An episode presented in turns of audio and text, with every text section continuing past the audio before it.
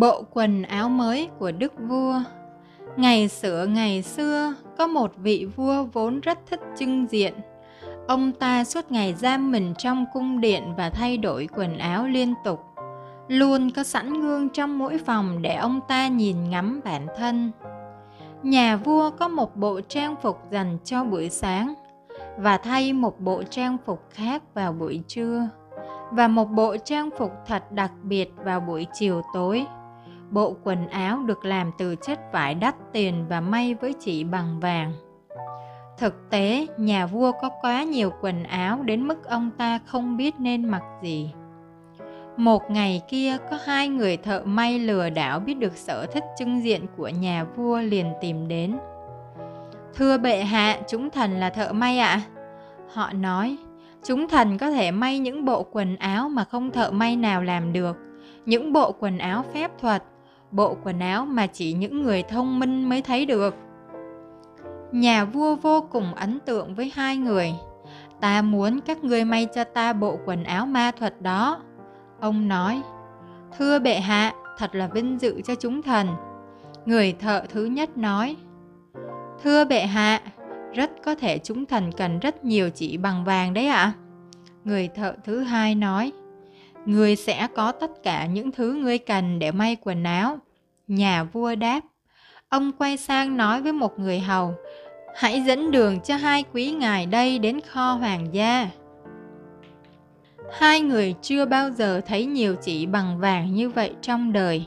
Họ cười lớn, họ vỗ tay hân hoan và nhét chỉ vàng đầy túi rồi rời khỏi cung điện. Vài ngày sau, nhà vua triệu kiến quan đại thần, hãy đi xem tình hình bộ đồ của ta như thế nào rồi. Nhà vua hết kiên nhẫn ra lệnh, ta cần gì đó để mặc. Quan đại thần đến xưởng của thợ may, khi nhìn vào trong, ông ta thấy hai người thợ may ngồi trước khung cửi đang bận rộn với công việc của họ. Quan đại thần dụi mắt vì ông ta không thể nhìn thấy bộ quần áo nào trên khung cửi. Thật kỳ lạ, ông ta nghĩ. Do không muốn bị xem là kẻ ngốc nên ông ta mỉm cười với hai thợ may. Bộ quần áo nhìn rất tuyệt đấy. Khi nào bộ quần áo mới hoàn thành? Ông ta hỏi. Sắp rồi, sớm thôi. Người thợ thứ nhất đáp. Nhưng chúng tôi sẽ cần thêm một ít chỉ bằng vàng nữa. Người thợ thứ hai nói. Quan đại thần vội vã trở về báo cho nhà vua. Ngay khi ông ta đi, Hai người thợ cười đến mức ngã lăn xuống ghế. Ôi, thật hiếm thấy, đúng là tên ngốc. Trở lại cung điện, quan đại thần cúi chào nhà vua. Vì không muốn bị coi là đồ ngốc nên ông ta nói Thưa bệ hạ, thần chưa từng thấy bộ quần áo nào tuyệt mỹ đến vậy. Họ cần thêm ít chỉ vàng để hoàn thành bộ quần áo ạ. À? Vậy, gửi cho họ đi. Nhà vua đáp. Một tuần trôi qua, hai thợ may đã cắt may xong bộ quần áo thần kỳ. Bọn họ trở lại cung điện giả vờ nâng niu bộ quần áo. Nhà vua vô cùng háo hức và trả công cho hai thợ may bằng một túi đầy vàng. Nhà vua cởi quần áo ra và hai thợ may vây xung quanh, giả vờ như thật. Họ chỉnh sửa áo cho nhà vua. Nó thật đúng là dành cho ngài, thưa bệ hạ. Họ nói. Nhà vua nhìn vào gương và không hề thấy bất kỳ bộ quần áo nào, nhưng vì không muốn tỏ ra ngu ngốc nên ông nói, nó thật tuyệt vời. Ngay khi hai thợ may rời khỏi cung điện, họ cười lớn. Kế hoạch quỷ quyệt của họ đã thành công. Tin tức về bộ quần áo của nhà vua lan đi khắp vương quốc.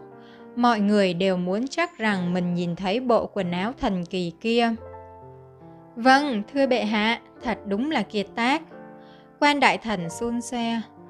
Dù cố gắng cắt mấy nhà vua vẫn không thể thấy được bộ quần áo.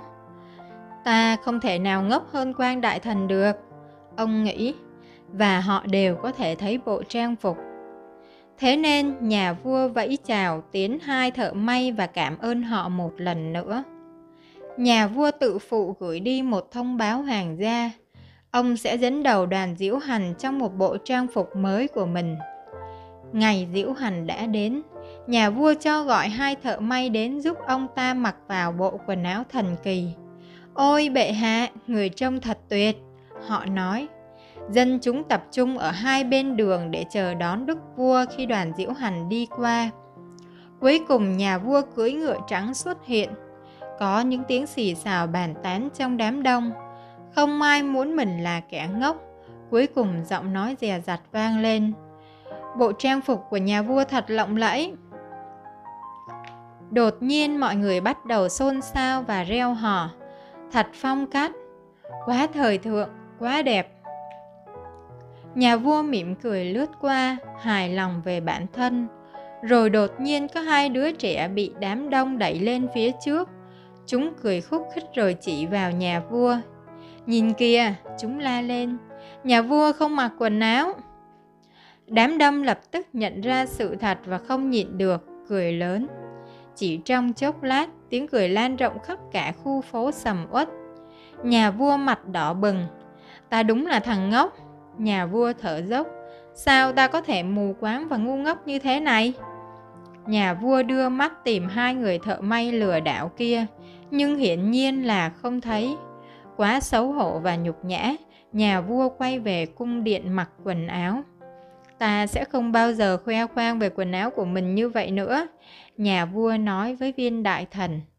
Từ đó, nhà vua sống đúng với lời hứa của mình và ông trở thành một vị vua vui vẻ hơn bao giờ hết. thank you